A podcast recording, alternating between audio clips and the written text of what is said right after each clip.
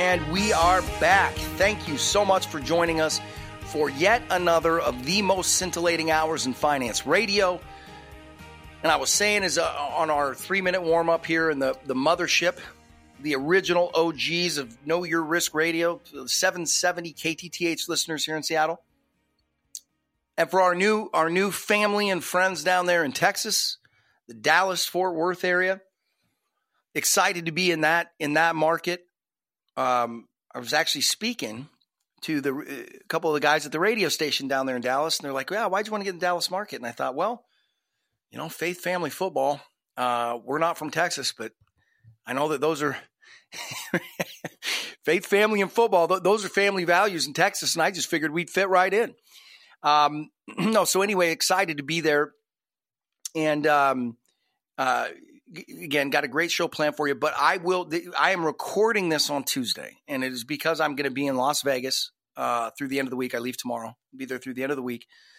I am on the board, um, and several, many Bulwark clients have invested in this company. I've personally invested. in I'm on the board of a small audio technology company based out of the Seattle area, and uh, we got some really exciting things going on and um, it's really culmination of a lot of hard work. We've been involved with this company for five years. When I say hard work, we've done some hard work on the money raising side, but I'm speaking more to the team at the company. Uh, it's called Tectonic Audio Labs, and um, they're just incredible guys. And and um, I think within this next year, I think broad markets and consumers all across the United States, and for that matter, the world, are going to be able to hear our technology in, in service. We got a lot of big deals percolating with very large companies. Um, we've got some very unique and very groundbreaking technology in the audio space. And um, so I'm going to be down there kind of like as a proud parent, um, you know, is talking to different folks at some of these different companies and things like that. The wife's going to be with me, so I'll be in Vegas. So I had to record the show on Tuesday. And, uh, but, but I think it's a good setting, you know, beginning of the year, Obviously, not too much noise. Markets are slightly down on the year, but effectively flat. We're actually having a really good start, um, which is nice after last year. That was like getting flogged over and over. But yeah, market's down what one percent on the year, something like that. Our value fund is up five. I think overall our portfolios are up like one and a half. Our momentum fund is, I think, flat, something like that. Um, but yeah, you know, in the value portfolio, man, I'll take a five percent start to the year after last year. Just, whew, just didn't go anywhere. Just sat there in neutral all year long. So a lot of fun. Uh, so anyway, I think there's a perfect opportunity to kind of cover some general stuff that's not so much market today focus, but we still have the market update, and I think there's plenty of good stuff in there. An old friend of ours appeared in the news again. Good old Boeing out of Seattle. And again, for those of you that are new to the show, you especially those in Texas, I well, and, and in Phoenix and in California as well. Um, you, you, we weren't down there in those markets then, so you didn't hear this. But at the end of 2018, if, if you can think about it and remember back, there was a bloodletting at the end of 2018, is right before Christmas, and and the and the culmination of it was on Christmas Eve. Funny story about that. Sometimes you'd rather be lucky than good. So we actually outperformed. I think we were up five percent in 2018. Market was down like six. And the reason we outperformed was because we were hedged that last month. And so while the market was getting smacked, and I'm talking, I, think it drew down like 20% between the end of November and uh, Christmas Eve. So, don't quote me, it was something like that. It, it pretty nasty uh, uh, lead up into Christmas there. And we were hedged uh, because the Fed was raising rates, you know, didn't. And there was a flush on Christmas. And I remember my trader calls me Christmas Eve Trader calls me right before market closed. It was like 940.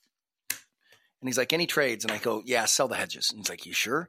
And I go, yeah, I just, you know, we're up 5%. We're going to finish positive on the year. Market's down. I don't want to be hedged. The volumes are too thin between Christmas and, and, and New Year's, whatever. Sell it. Thank God we did because the market ripped the week between Christmas and New Year's. So sometimes you better to be lucky. But anyway, long story short, one of the companies that had performed amazingly up until that point was Boeing. And so Boeing got smashed and we bought a position. And I had long stayed out of it because the valuation didn't make any sense to me. Remember, if you remember, you know, Boeing was trading at like you know, almost like three, no, geez, three, three and a half times revenue or something like that. An industrial manufacturing company trading at like 33, 34 times earnings. It just didn't make any sense. It's, it's, it's a good business in the sense that, you know, the United States is their biggest buyer, right? They're, they're, they're, you know, they own Lockheed Martin. Um, yeah, it's Lockheed, isn't it? Northrop Grumman? Northrop? No, I think it's Lockheed. Um, yeah, it's Lockheed, and and you know they do have these advantages, but but it it it's a business that's exposed to every single supply chain risk, right? It's a business that's horrifically exposed to inflation. Uh, labor is tricky, right? Unions, all these. It's just not a good. It's not a good business in the terms of the type of business it is.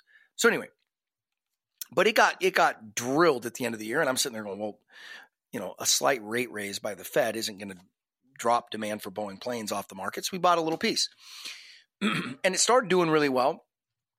But I was thinking about buying more. Well, if I'm going to make it an investment, right? I've talked about this. It, one of the things we do here every time is if we're going to make a move and we're going to buy something or sell something, the first question I ask all my guys is this a trade or an investment? Right. And those are two very different things. Trading gets a bad rap from a lot of investment people. It shouldn't. If you know what you're doing, it's a wonderful way to add some juice to a portfolio. And if you do it correctly, you can do it without adding a lot of risk too. It, it, it, take my word for it. Some of the best money managers in the world have been traders, guys that have averaged 30% a year. So now I haven't averaged 30% a year, but my point is, and the way you do that with trading, now, granted, it's very complicated and very complex, but generally speaking, one of the easiest ways to do with trading is have entry and exit um, uh, points picked out ahead of time right? You're trading because you think an event or something is going to happen. And the way to do that, well, there's, again, it's very complex, but in a very simple way to look at it, one of the easiest ways to not get in trouble is to have very defined rules. For instance, I will buy it at, at, this level, and as long as it stays above it, if it drops below that level, I will sell out. Or I will buy it here and I will hold it till it hits this level and I will sell out. Predetermined rules, and you stick to those rules no matter what. Now, you can a trade can turn into an investment right? That can happen, but it requires a much deeper level of research, right? If you're going to buy a company in size and hold it, you need to know what you own. So we started that homework process on Boeing, and I was going to increase the size of it.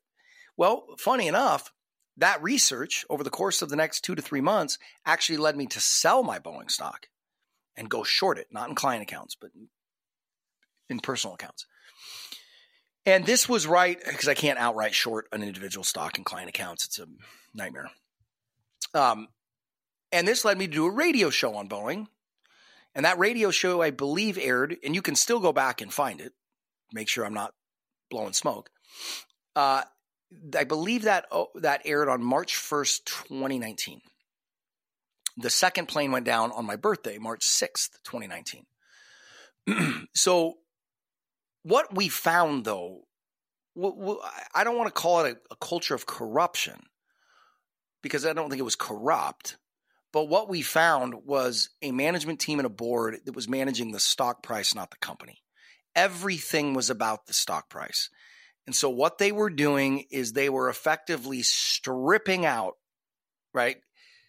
It's it's and when I say you can manage a stock price or you can manage a company, there's a lot of things you can do to a company that will make its earnings and margins look better for a period of time, but it's not sustainable, right?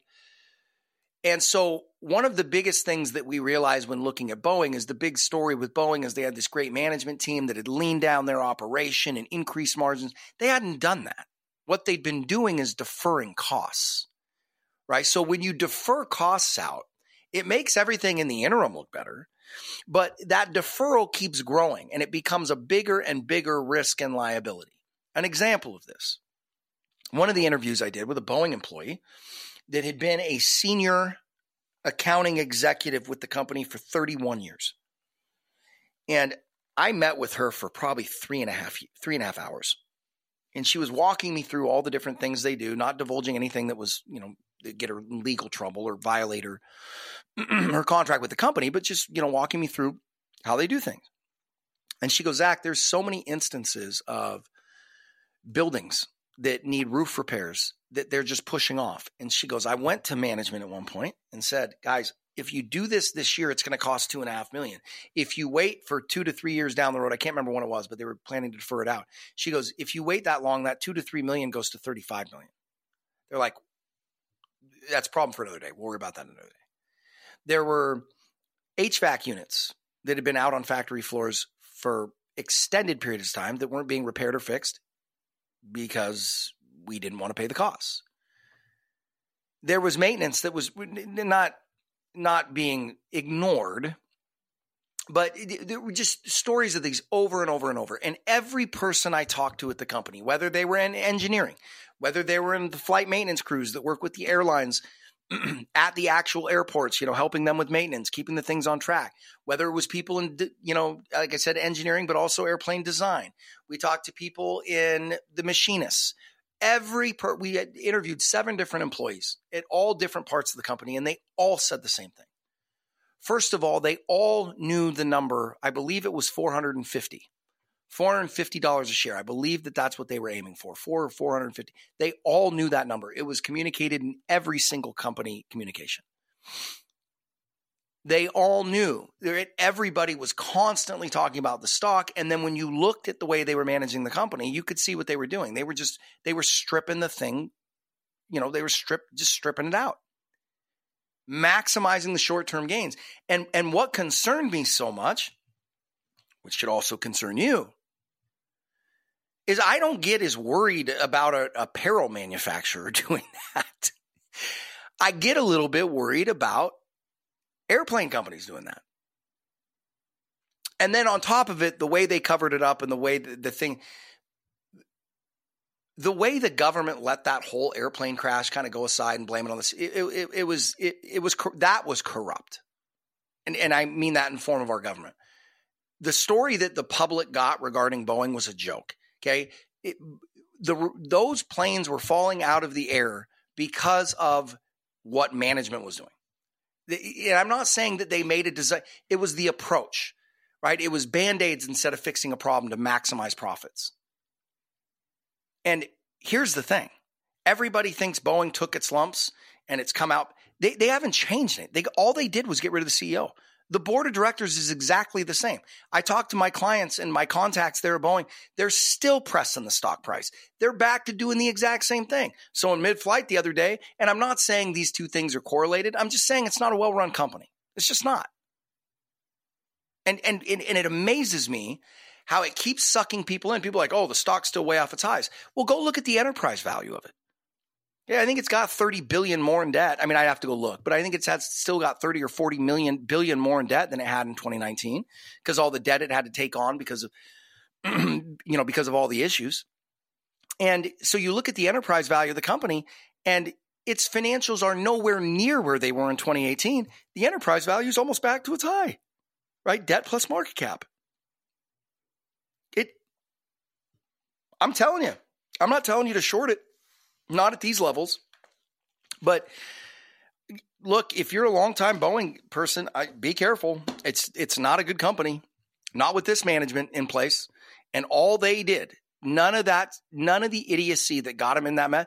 And look, some of it, everybody's like, it wasn't their fault. Yes, it was. It was 100% their fault. Like I said, I don't think the planes crashed for criminal liability reasons, but it was just shortcuts. Right? For instance, let, us look at the 737 Max, right? Remember, everybody was blaming that software system they put on there. Well, why did they have to put that new software system? It was called the MCAS. Why did they have to put that on the plane? They had to put it on the plane because the character, the, the behavior of the plane changed due to the design changes they made to it. And the reason, so it's a seven, so the 737 chassis didn't change at all, but they put on bigger engines, which requires different things to happen. Well, that chassis wasn't built for that. Okay, so when they retrofitted it to make it get better gas mileage, they changed the way the, the airplane behaved. So to override those behavioral changes, they put in the software system. And they did all of that because all of that was substantially cheaper than actually building a new airplane and going through the FAA approval process and, and doing all that right? So the whole thing, the reason you got there, they, they blame the software. The software was on there because they were cutting corners. Period. They, they didn't need the software on the regular 737, but it wasn't the regular 737 because they maxed it, right? To get better, you know, and higher margins, right? Now they can sell a new airplane that didn't have any of the costs associated with the other new airplanes they had to design. So again, it's not criminally negligent. I don't want to get caught, you know, libeling them or anything like that, you know, or, or defamation. Actually, libel is written, but um, and I'm not saying that they're horrible. I'm just saying it's not a good management team.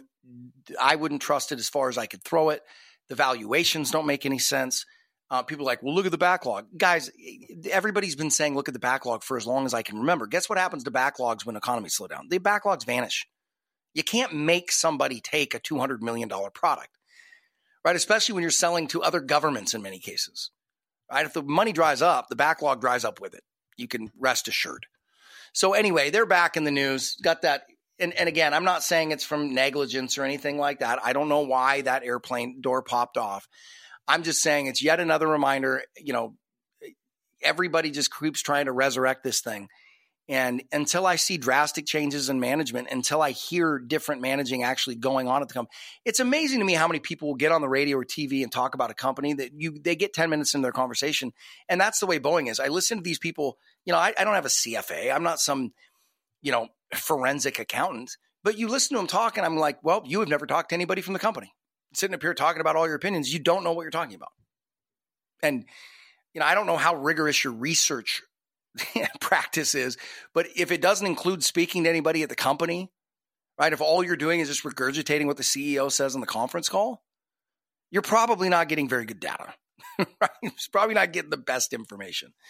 So anyway, don't get sucked into that whole nonsense. That's all a bunch of garbage.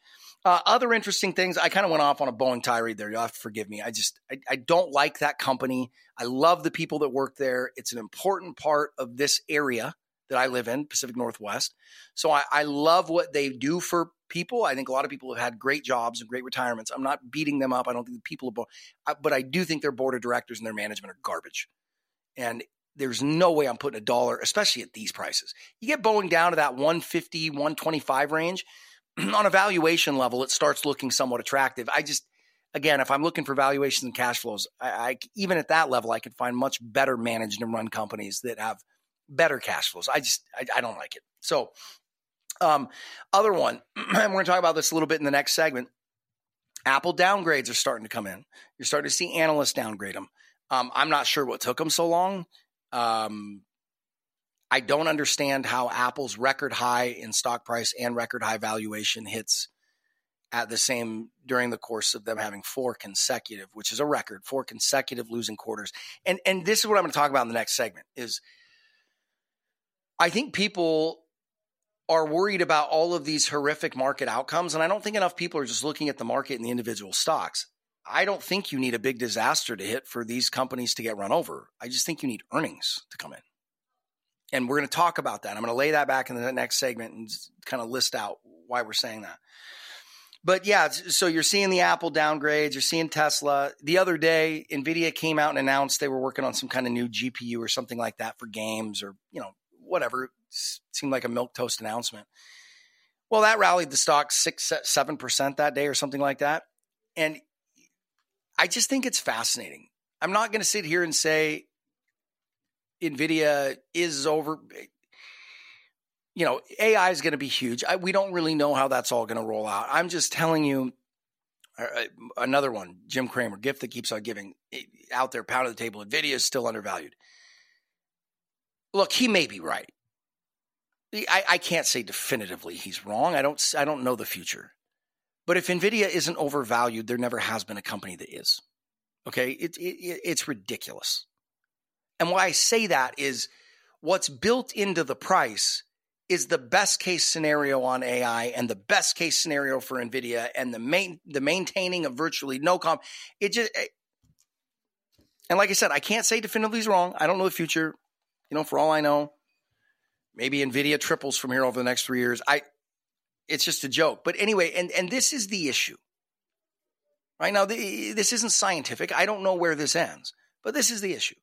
On that day, when it goes up six and a half percent, the market cap on the company increased by eighty billion dollars on a on, on an announcement of a, a new, pretty insignificant product.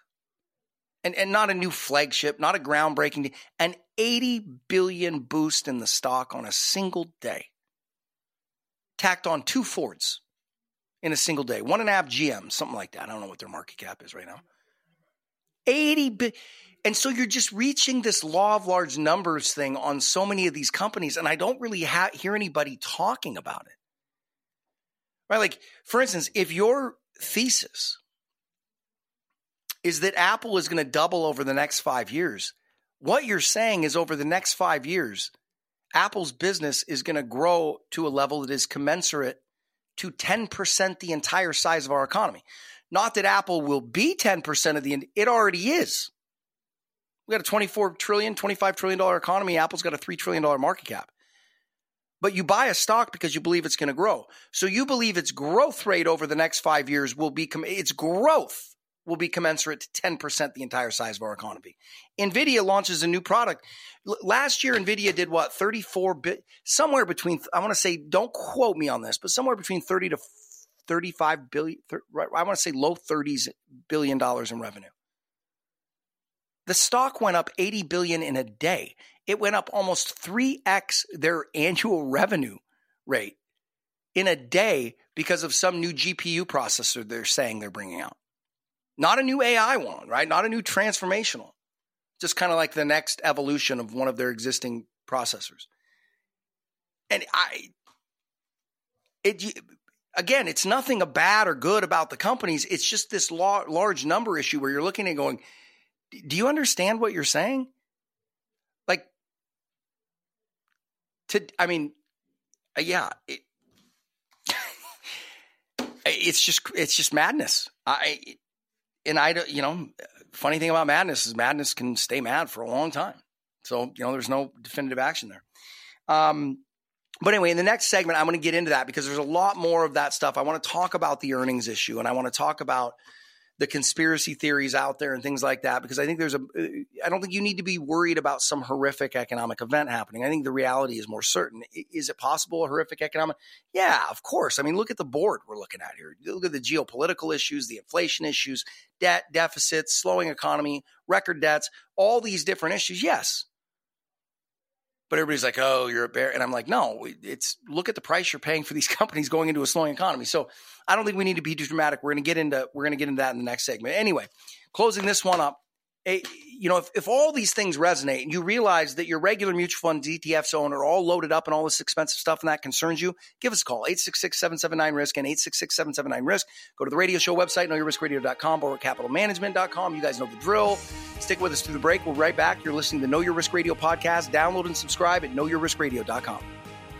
The opinions expressed in this program are for general informational purposes only and are not intended to provide specific advice or recommendations for any individual or on any specific security. It is only intended to provide education about the financial industry. To determine which investments may be appropriate for you, consult your financial advisor prior to investing. Any past performance discussed during this program is no guarantee of future results. Any indices referenced for comparison are unmanaged and cannot be invested into directly. As always, please remember investing involves risk and possible loss of principal capital. Please seek advice from a licensed professional. Investment advice cannot be given without a client service agreement. Bulwark Capital Management Management is an investment advisor representative of Trek Financial, LLC, an SEC registered investment advisor.